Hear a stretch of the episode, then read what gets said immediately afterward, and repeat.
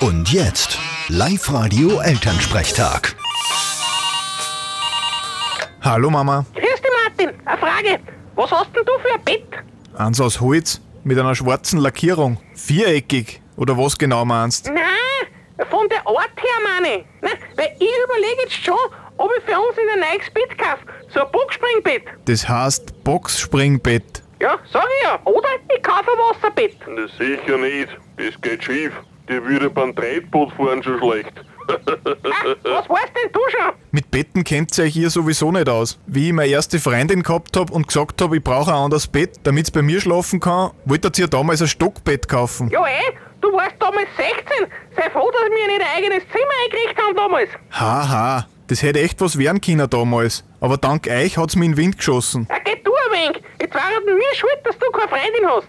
Na, ich bin nicht schuld. Vierte Mama. Ja, ja. Bitte, Martin. Der Elternsprechtag. Alle Folgen jetzt als Podcast in der Live-Radio-App und im Web.